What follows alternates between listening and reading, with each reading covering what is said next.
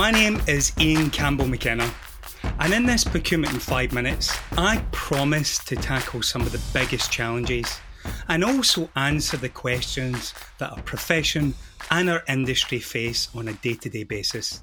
In today's Procurement in 5 Minutes, I welcome founder and managing consultant at Value Infinity Incorporated, Dr. Alauddin Ahmed.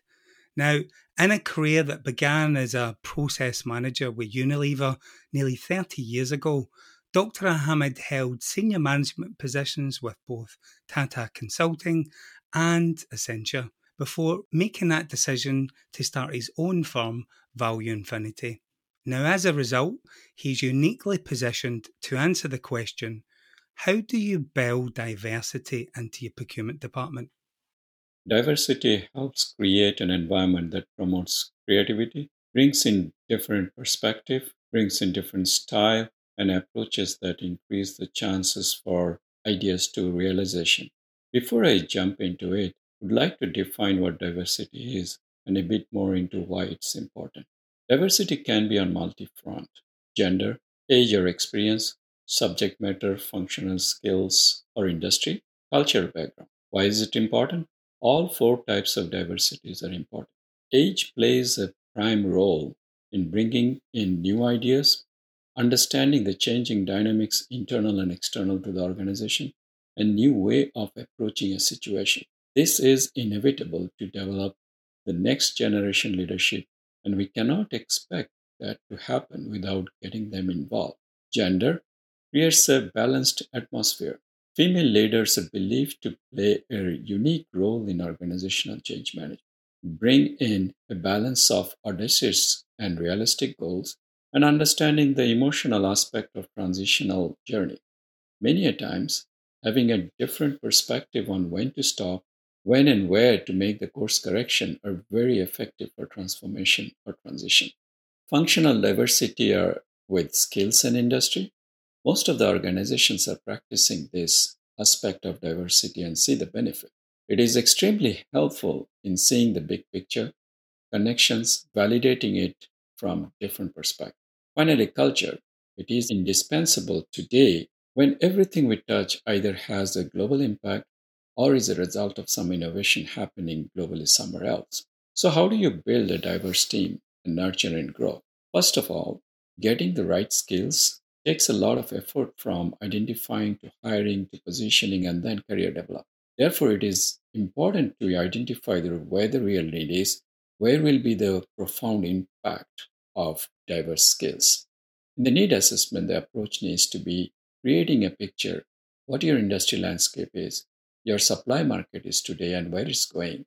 What's the buyer space? Procurement team will need to have a balanced team for covering complete portfolio. This is important for the resilience of the supply chain. Second, you need to scan the market for each category, competitive advantage and levers. Certain categories are strategic in nature, defines the competitive advantage of your business. This is where details are required. What type of relationship, what type of supply constraint, uncertainty, challenges all the categories bring to the table. To address the different challenges from different categories, you need to have a set of skills, experience, processes, and tools in your organization that will bring in agility, flexibility, efficiency, and reliability. Here we are talking about skills and experiences around different geographies, culture, technology, industry, goods, services, and so on. Now comes the process, strategy, planning, and execution.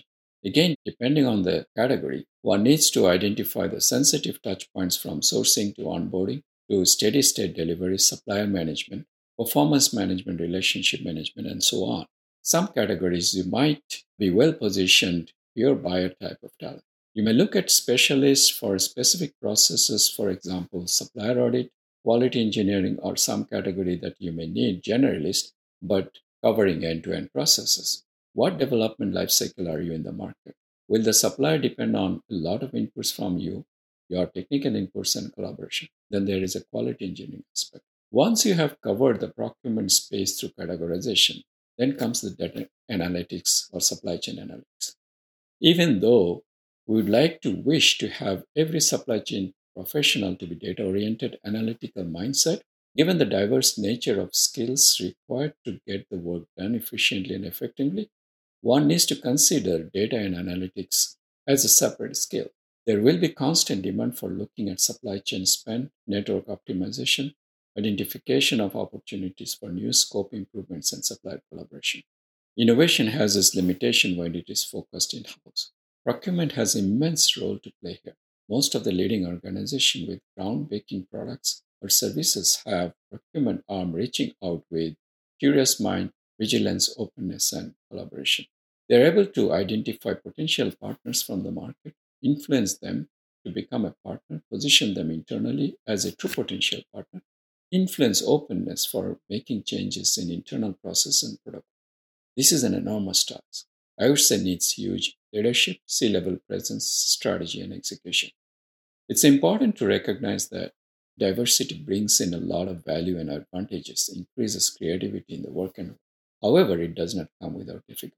Nurturing a diverse team, making it a high performing team needs a lot more than bringing them together.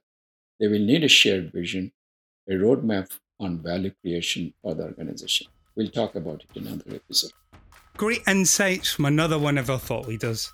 Be sure to share the link far and wide, and of course, I look forward to our next five minutes together. Bye for now, and have a great and a productive day.